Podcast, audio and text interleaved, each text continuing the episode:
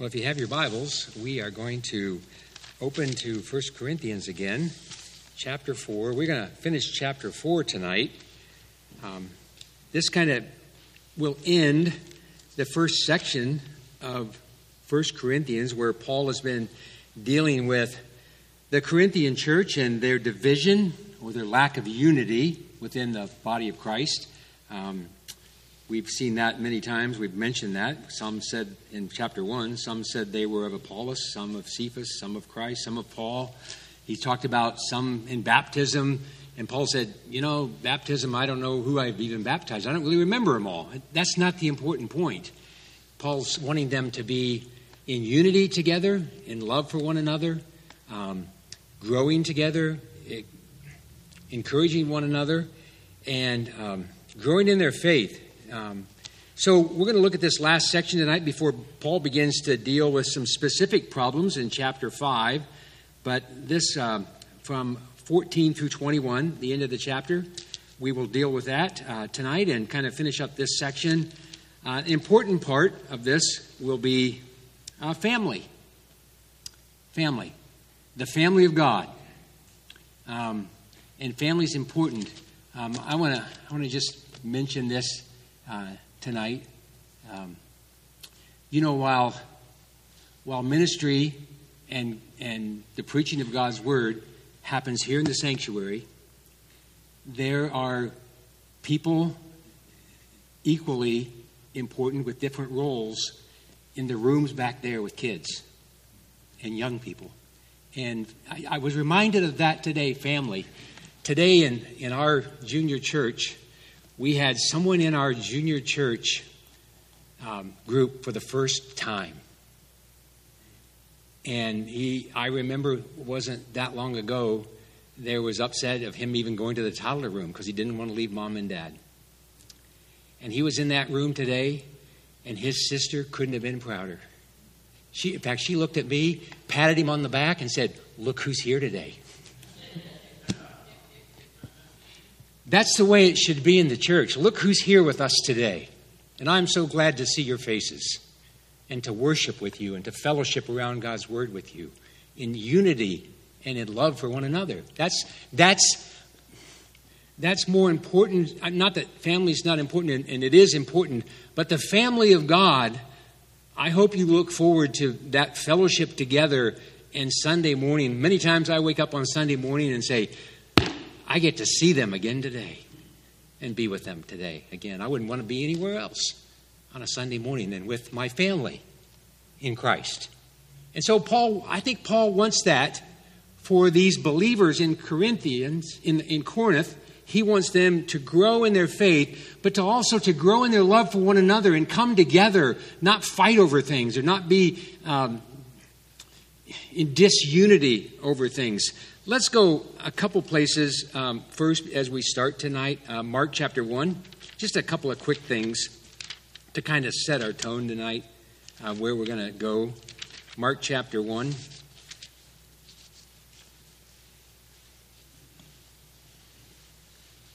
I know this is a familiar part in verses nine through eleven. This is the baptism of Jesus. In those days, in verse nine of uh, Mark chapter one, "In those days, Jesus came from Nazareth in Galilee and was baptized by John in the Jordan. Immediately coming up out of the water, he saw the heavens opening and the Spirit like a dove descending upon him. And a voice came out of the heavens, 'You are my beloved Son. In you I am well pleased.'" And if we look in John, the third book of John,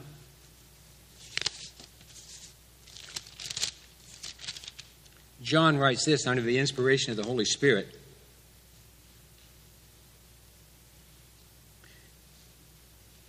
But we'll start with verse two. "Beloved, I pray that in all respects you may prosper and be in good health, just as your soul prospers. For I was very glad when brethren came and testified to your truth, that is, how you are walking in truth. I have no greater joy than this, to hear that my children walking in truth, to hear of my children walking in truth. I think, I think Paul wanted to hear that about the Corinthian believers. And he wasn't hearing those reports, we know. And, but he wanted to do that. And we'll see that today in this family. You know, we we see the greatest example that the Father says of the Son, "This is my Son in whom I am well pleased." And then we see John writing, "It's so pleasing to me that I'm hearing that you're walking in truth. It's no greater joy for me than to know that you have believed and trusted in Jesus and that you continue." And so the title of our message tonight I, I have is "A Father Who Cares." And the theme being there's no greater joy than that for the children. And the thing that I wanted to think about this week in my propositional statement is this, for me. This new life in Christ that began in me at conversion, I must be diligent to grow and to continue on daily. I must be diligent to grow and to continue on every day. We're going to read our passage, and then we will look at this passage uh, from First Corinthians chapter four, verses fourteen through twenty-one.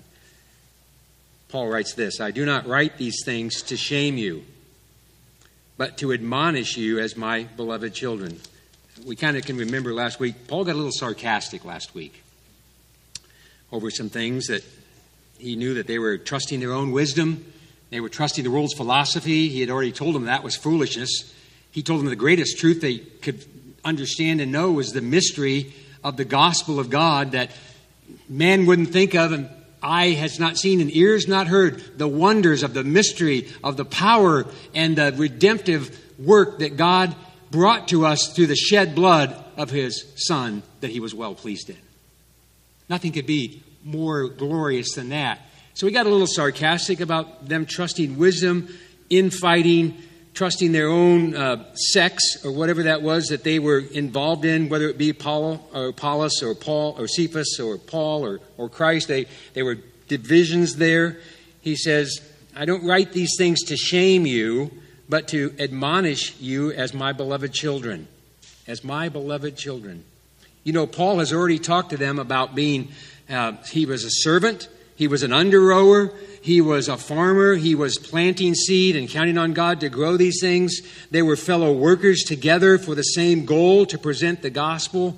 He wanted. He, he talked to them about a builder, being a builder, that the foundation was Christ and the apostles built upon that foundation, and they were to be careful how they built on that, to be walking in the truth and building up people and building up the church of God, not tearing it apart and dis, being dysfunctional in the midst of those things. He's already talked to them about that. Here he calls them my beloved children. My beloved children, a father's care. "For if you were to have countless tutors in Christ, yet you would not have many fathers. For in Christ Jesus, I became your father through the gospel. Therefore, I exhort you to be imitators of me. For this reason, I have sent to you Timothy, who is my beloved and faithful child in the Lord. And he will remind you of my ways, which are in Christ, just as I teach everywhere in every church. Now some have become, become arrogant, as though I were not coming to you. But I will come to you soon, if the Lord wills, and I shall find out, not the words of those who are arrogant, but their power. For the kingdom of God does not consist in words, but in power. What do you desire? Shall I come to you with a rod or with love and a spirit of gentleness?" Strong words from a father. Father in heaven, we thank you for your love for us. Thank you for your word tonight and for the time we can spend in it. Um, help us as we look through these things tonight and as we listen to what you speak to us through your word. Um, to be careful to take it in and and to be careful to walk in that truth and apply it to our lives. And so help us together tonight uh, as we listen to you and as we ask to hear from you through your word, and teach us, we pray. In Christ's name, amen and amen. Well, at home in the hallway, leading back to my wife's sewing room, which I just love spending time back there, looking at material. Anyway, in her sewing room, on the way back there, there's a little closet. And on that closet is a, a an ironing board. And on that ironing board are buttons. Not not buttons you put on your shirt, but they are buttons like this that have pictures on them. They are pictures of our children from long ago, when they were in football, wrestling, basketball, baseball, all sorts of sports. And you know what they say? I'm the proud parent of a baseball player. I'm a proud parent of a wrestler. And then we would get signs that we would stick in our yard. I think there's still some of those out in the barn, wooden signs that we would paint with a baseball or a football. I'm the proud parent of a football player, of a basketball player. I don't think the Apostle Paul was wearing any buttons when he came to Corinth, saying, I'm the proud father of these people. There were problems here, and he wanted to exhort them, and we're going to look at this. He wanted to admonish them, and we'll look at that word too. He wanted to correct them as a father. And we see at the end, he said, "What do you? I'm coming, but if the Lord wills, what do you want? How do you want me to come? As a correcting father?" In other words, kind of what he was saying: do you want to go to the woodshed, or do you want me to come in a spirit of gentleness and meekness and mercy to you? So our first point, fourteen through fifteen, is this exhorting or coming alongside. And Paul says this. He said, "I do not write these things to shame you, or to turn you around, or, or to make you feel bad particularly. I'm not doing these things. I'm not writing these things to shame you, but to admonish you." And that word admonish means to warn, or to give a, a, a correcting in the mind and the thinking, a warning for them. How many of you have ever had your mom or dad say, "Now you listen here, I'm telling you what's going to happen"? That's a warning. That's an admonishment. And he says, I'm not writing these things to shame you or to put you down, but I'm writing to admonish you and to encourage you, but to warn you. As a father, I want you to be aware of these things, not to invert you or confound you, but to admonish and bring to mind. In other words, think about these things. How many of you ever had your parents say that to you? I want you to just think about this before you do it. Here's what it is. I want to admonish. I want you to think about these things. I want you to bring these things to mind. Bring these things to mind, for you are my beloved children. You know, Paul's care and love for these folks hadn't waned. You know, he wanted the best for them. He wanted them to walk in a manner worthy of the gospel they were called to. He wanted to be able to say, my children, I have no greater joy in them. I'm going to put a button on it that says, these are my children who are walking in truth, who are continuing to walk in a manner worthy of the gospel. I think he'd love to have a button on like that for those folks there in Corinth. And so he says, I'm not writing to put you down. I'm writing to admonish you, to bring to mind, to warn you, as a father who cares for his children deeply, more deeply than just food and clothing. He cared for their spiritual well-being. And he cared that their faith would grow. He cared that the gospel would be spread through them, that they wouldn't lose their testimony through this infighting, and that they would grow in unity and love for one another, and that it would be a strong church there, a church that other churches could look to, and that the community could look to in times of trouble and say, there's the truth. There's people living what they believe, living according to God's standard and not man's standard, following his wisdom and not the world's wisdom. He's writing to them as a father who cares for his children. For he says, if you would have countless tutors in Christ — that word countless is the word myriads. If you would have ten thousand tutors, if you would have myriads of tutors in Christ, and it would teach you those things, yet you would ha- not have many fathers. For in Christ Jesus, I have become your father through the gospel. They were born again. And Paul had no power to do this. Paul had no strength in himself. He simply, as a farmer — he's already mentioned that — he planted the seed of the gospel, and then it was up to God to cause the growth. Paul was simply the instrument that God used to bring the gospel to these people. And he he took it seriously, he took it faithfully, and he brought this gospel message, and they believed it, and he became their spiritual father, not by his power, but by God's power. He was used of God to bring the gospel to them and see people saved. He, he, he felt responsible for them, and he loved them very much. He saw them come to life in Christ, and he wanted that to grow and continue. What father wants to see his child be born and stay the same size? We had a grandson for a while. When he was born, he didn't he didn't gain weight. He lost weight. In fact, the doctors prescribed it as fa- failure to thrive. He just didn't grow. We prayed over that child, and I have a picture in my office at home of me holding him. It's just this tiny little thing. He was smaller than when he was born because he went backwards, not forward. No father or grandfather wants to see his child go backwards. And he began to thrive eventually, but there was that period that we were concerned that he would not survive because he wasn't growing forward.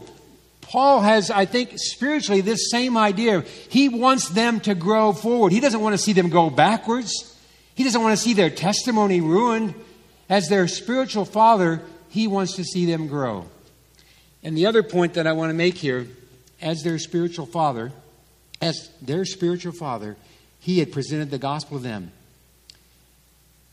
And I thought about that this week a little more as I read some things about this. You know, you and I, I hope each one of us have some spiritual children. We should be sharing the gospel with those around us. We should be reproducing spiritual children, trusting God as we present the gospel, as we present it clearly. But every Christian, every Christian should have some spiritual children. Maybe not a lot, maybe one or two. Maybe that's God's plan. Maybe many. God gifts people in many different ways and many different opportunities. But we should look for those opportunities to share the gospel, to share it as a faithful farmer, to plant that seed and then count on God to cause the growth and that seed to take root and to grow and to grow bountifully and produce more fruit. As a, as a builder, we should build upon the foundation that's Christ and share the gospel and see more bricks added to the building. As a fellow worker, we should encourage one another to share the gospel and see the church of God grow. But it happens through God's power, not through men. And Paul said, I'm your spiritual father because I was used of God. Christ is, Christ is the efficiency. Uh, preachers are the administration of that. And the instruction or the, the power is the Spirit and the Word that comes through the clear teaching of the gospel. So he says, though you'd have countless tutors in Christ, yet you would have, you wouldn't have many fathers, just one. The same as in the physical realm, just one father. For in Christ Jesus, I became your father through the gospel. And he loved him and he wanted to see him grow. That was just the bottom line. And so he wanted to exhort them. And that's the beginning of verse uh sixteen here, he says, therefore, I exhort you. And that word exhort, you know what it simply means? It simply means, it comes from the base word of, we get for the Holy Spirit, parakleto. It means to come alongside. He said, I, I come along beside you. How many times have you ever seen a child that's young? You know, they get to the point where they don't do that anymore. But you know what the first thing they do when they come to a street or they come to an area that they don't know? They grab your hand. They want you to come alongside them. Paul says, I want to come alongside you. Take my hand. I want to lead you in the right path, the right direction. You're headed in the wrong direction. I don't do these things to shame you, but to warn you, to admonish you. I want to be an exhorting factor for you. I want to come along because I'm responsible for you as your spiritual father, and I care deeply about you, and I want to see you grow. First Thessalonians, I want to look at just a couple verses there. Paul wrote this too in First Thessalonians chapter two, um, verse ten. We'll begin there. You are my witnesses, and so is God, how devoutly and uprightly and blamelessly we behave toward you believers, just as you know how we were exhorting and encouraging and imploring each one of you as a father would his own children, so that you would walk in a manner worthy of God who calls you into his own kingdom and his own glory. And into his kingdom and glory. For this reason, all, we also constantly thank God that when you received the word of God that you heard from us, you accepted it, not as the word from men, not as the wisdom of man, but for what it really is, What it really is, is the Word of God, which also performs its work in you who believe. Here he says the same things. I want you to walk in a manner worthy of the gospel. As a father, um, I want to see you to grow in your faith. I want to see you to walk in a manner worthy of the gospel. And he says something that we'll kind of have in our conclusion here in verse sixteen, as he, our second point is an example, to continue to follow. Um, he says, be imitators of me. And that word means to mimic me. Um, you know, I kind of looked through the Bible this week to see if I could find some good examples of fathers. There really aren't any. Not really, not really a whole lot of good examples of fathers in the Bible. There is one example, a great example. God the Father is the perfect example.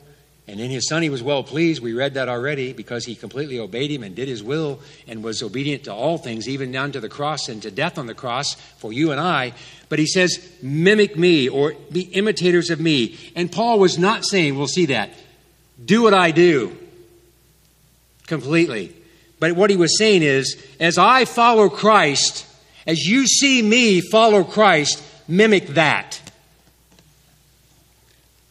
I thought about that this week for my own life. Could I say that to some folks? Mimic me? There's some things I wouldn't want them to mimic me in. And all of us probably have those. But we should be living a life, as Paul led, he says, as I follow Christ, mimic me, follow me, and do as I do. And it's important that we we live and what we what we say we believe. And Paul did that. Where he says here, as he's giving this example, he says, for this reason, I have sent to you Timothy. And we know that he was a spiritual father to Timothy. It led him to the Lord at some point. We don't know the exact details of that. He took Timothy along on some um, on some missionary uh, journeys that he took. And Timmy, Timothy had proved to be a faithful follower of Christ along with Paul. Paul trusted him. Paul was going to send him here. He hoped to send him here. He says, for this reason that I exhort you and I want you to be warned, he says, I'm going to send Timothy, who is my beloved and faithful child in the Lord. See what he calls him? Same thing that he did these guys up here in Corinth, beloved children. He is my beloved child in the Lord, and he will remind you of my ways which are in Christ. He didn't say that Timothy's bringing some new teaching. He said, he will remind you. Remind them of what? Of how Paul lived out the gospel in his life.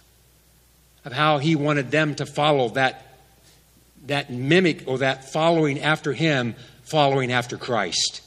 And following after a life that is pleasing to God in all things. He said, he will remind you of the ways, of my ways, which are in Christ, just as I teach everywhere in every church.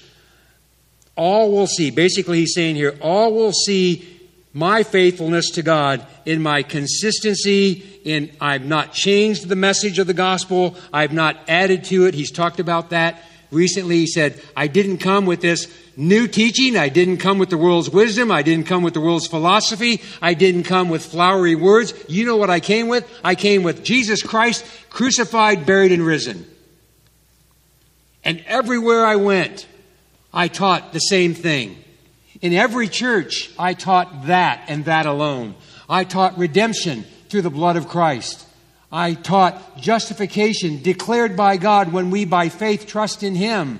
I taught the incarnation, that Christ came, God himself in the flesh, in this world with us. And he lived a perfect sinless life and then willingly went to the cross for us. I didn't change that message. In every church, in every place that I could preach the message, that was what I preached. Follow that message. And I'm going to send Timothy to remind you of my ways in following Christ and the message that I preached in every church. And follow that example. Follow that example. There are a lot of examples you could follow today. Most of them not good. There's a lot of examples the world wants you to follow today. They're all over TikTok and Instagram, and, and there are fads that are just destructive today in our world. And it, it boggles my mind that people do those things. And they're following after the stupidest things, but that's the world's wisdom. It's foolishness, and it's an empty-ended road. And yet they follow that. Paul says, don't follow those things. Follow after my example as I follow after Christ, just as I teach everywhere in every church. And so he's going to talk about those empty things. Uh, Timothy was basically a replica of him, but he was going to remind him of those things. And Paul... You know, Paul didn't, Paul didn't teach. I mean, he taught doctrine, and doctrine's important. And he taught some hard things to understand. But I think Paul was like Christ.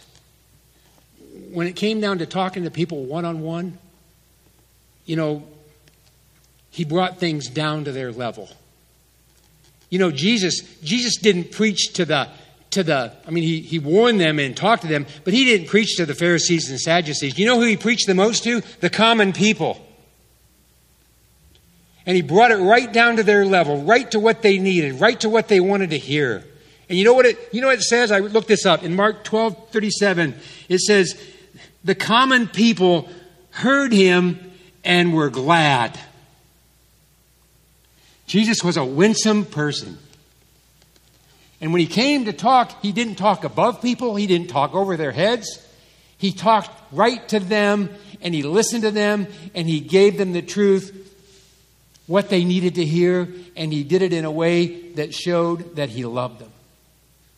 And we should be so winsome. I should be so winsome that I engage with people with the gospel on their level, right where they are, not judging them, not holding it over their heads, but bringing the love of God and the mercy of God to bear on their lives through the gospel. That's what, that's what Paul did. That's what Jesus did. Paul brought the gospel to people. He, bottom line, wanted to see people saved.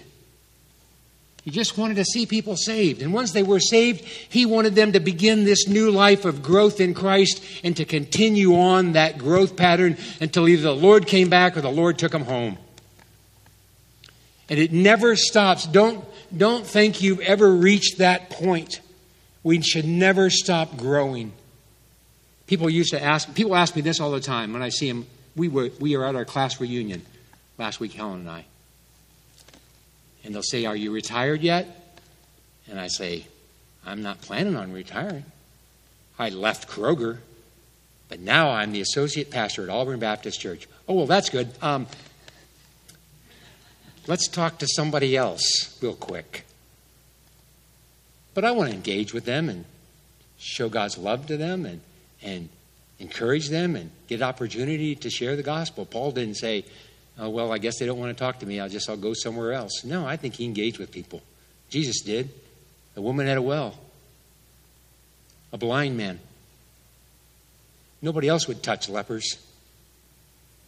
But he did. In fact, one, I think one day said, I know you can heal me if you're willing. And he, you know what he said? I'm willing. I'm willing. I hope we're willing to share the gospel and share it plainly with those folks around us. Uh, just the truth in love. Um, so he says, in, at last, this empty, or confronting the emptiness of the world. He says in verse um, eighteen, now some have become arrogant. We looked at that word. It means to be puffed up or filled up or I'm for me type of thing. Uh, some have become arrogant as though I were not coming to you. Oh, they've been, there's some rumors. There was some back talk behind Paul's back. He's not who he says he is. He's not coming back here anyway. He's left us on our own. He doesn't really care. He says, some have become arrogant. Let me lead you this way. Let me, let me be the new leader, whatever it might have been. Some have become puffed up and thought about only of themselves and not of others, as though he were not coming. These things, he says, are emptiness. He's confronting these things with the truth and backed up by power. He says, but I will come to you soon. He's hoping to do that. And he qualifies that by saying, if the Lord wills, because we know he wanted to go other places and the Lord wouldn't let him, or the Holy Spirit wouldn't let him, and then he led him somewhere else. So he always qualifies that. If the Lord wills, I'm going here. I'd like to go here, but I'm following the Lord's leading first. He says, I'm coming, if the Lord wills, and I shall find out not the words of those who are arrogant, but their power. And that that they had lots of words, lots of things to say, lots of things to talk to people about, but they were the world's foolishness. And I think this power that he's talking about, and we'll see here, he talked about that back in chapter two. In fact, let's turn back there real quick. Chapter two, um, he says, in beginning in chapter two, verse one, "And when I came to you, brethren, I did not come with superiority of speech or wisdom, proclaiming to you the testimony of God. For I determined to know nothing among you except Jesus Christ and him crucified. I was with you in weakness and in fear and in much trembling. And my message and my preaching were not in persuasive words of wisdom, but in the demonstration of the Spirit and of power." You know what that is? Are these things that they're telling you improving your life or just status quo? The power of the Spirit changes people, and that change should be evident in the way they live from now on, with the attitude they have about the world, about other people. This Spirit of power that changes people changes us like that, but we grow continually as we study His Word and as we follow hard after Christ. We should be living differently. I should live differently than when I lived before I was born again in Christ. That's the evidence of my new life. And that comes not with words, but with the power of God.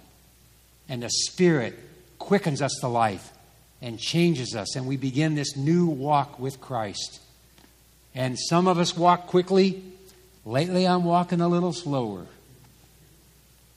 But I'm still on the path. Some of us grow quickly and walk faster.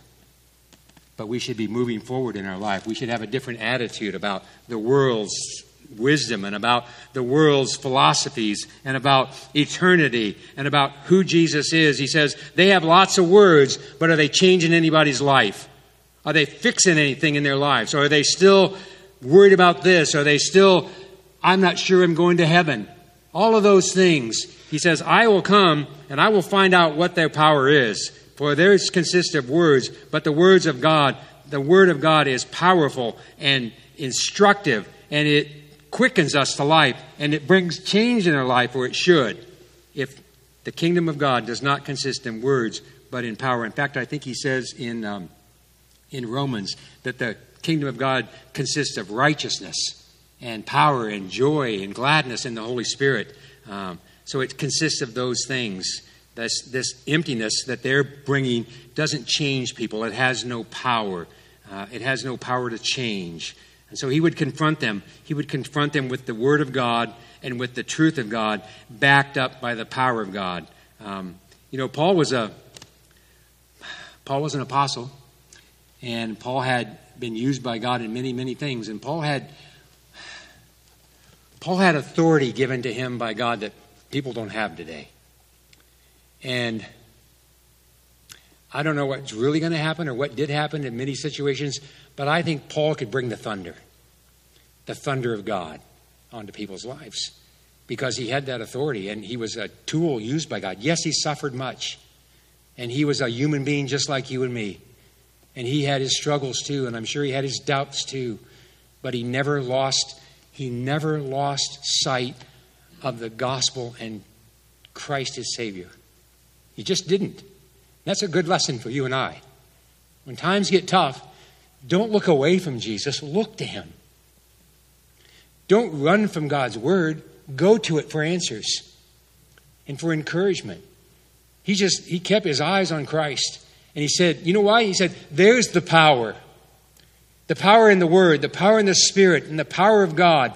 And so often we underestimate or we write off the the bigness of God. And we, we create in our minds this, this image of God that is so much smaller than God is and so much less powerful than what God is. And if we go to the Scriptures, I was just reading this week in the Old Testament, some of the mighty things that God would do. And I was thinking, Lord, just part the seas in America today. Just part the waters for us. And bring healing. And bring the gospel to folks that need it in our country today. You could do it with a word. But he chooses not to at this point, but he could do it, and I believe he could do it. Paul says, we'll find out where the power is, because the power is with God, and I want you to know that. It's not in these empty words. It's not in the world's wisdom. It's not in division. But let's come together around the gospel and come together around each other, around God, and look to him for the answers. He said, I'm coming, if the Lord wills, and I'll find out the words of those who are arrogant, and I'll find out their power. For the kingdom of God does not consist in words, but it consists in power. What do you desire? He would confront them with the truth, or he would confront them with a rod. And I don't, I don't, I, you know, some commentators say, this is a little harsh. I don't know that he would really hit anybody, but, you know, he took the rod a few times, so he knew what he was talking about. Maybe just that spiritual chastising. What do you desire? Shall I come to you with a rod or in a harsh tone? Or, or maybe it was just a metaphor, come to you with, you know, like just bringing it to you, the truth of God's word, and we'll just have it, you know, out over the truth of God's word, and we'll see where the power is, or with love and a spirit of gentleness. Do you want me to come one way or the other? And so they had to choose the power of the Spirit, the power of God, and follow that or follow man's wisdom.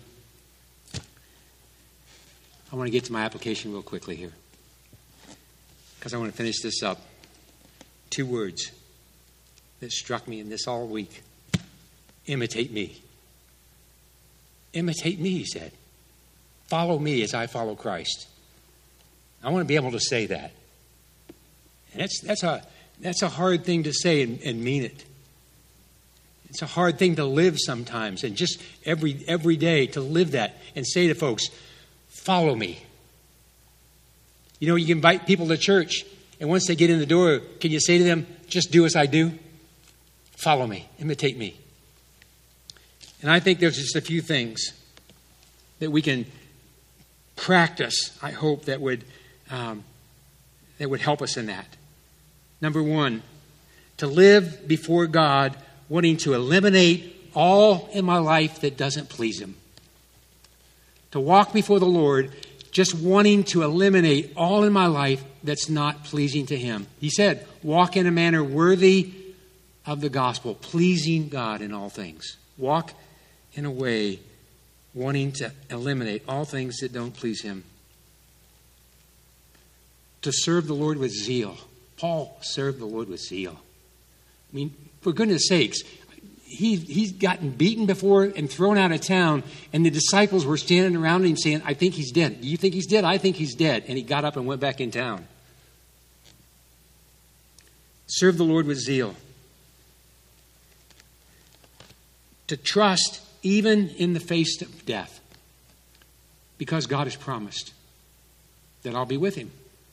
Paul Paul said that. He, he said, I, I want to stay and I want to help you, but boy, I want to go home. But, you know, that's just that, that ticket home. But to trust him even in the face of death. Read the end of Hebrews chapter eleven. To love others more than I love myself. To seek and to see the lost saved. You know, that was Paul's passion. To seek and to see the lost saved. And that comes, I think you could go right straight to the Lord Jesus' encounter with Zacchaeus. For, the, for I came what? To seek and to save the lost. He had a passion for that. To seek and to save those that were lost. To see them not only saved, but to grow. And that's our last point. To grow in faith, in love, in hope, and in service. Imitate me, he said. May we be that example to those around us and love those around us the way the Apostle Paul, first of all, loved Jesus and then loved people. Father in heaven, we thank you for this time tonight, and thank you for your written word to us today, alive and active, and it instructs us so much each week and each day. Thank you that we could be here together with brothers and sisters in Christ and just think about these things, to be encouraged, to, to just live for you, and to look around us and say, I'm following Jesus. Follow me. Uh, let's go together. Let's, let's work together. Let's, in love, uh, grow the body of Christ. Um, Lord, help us with those things tonight that we've talked about, and help us as we pray and as we read and as we serve to be pleasing to you in all things. In Christ's name we pray. Amen. Amen.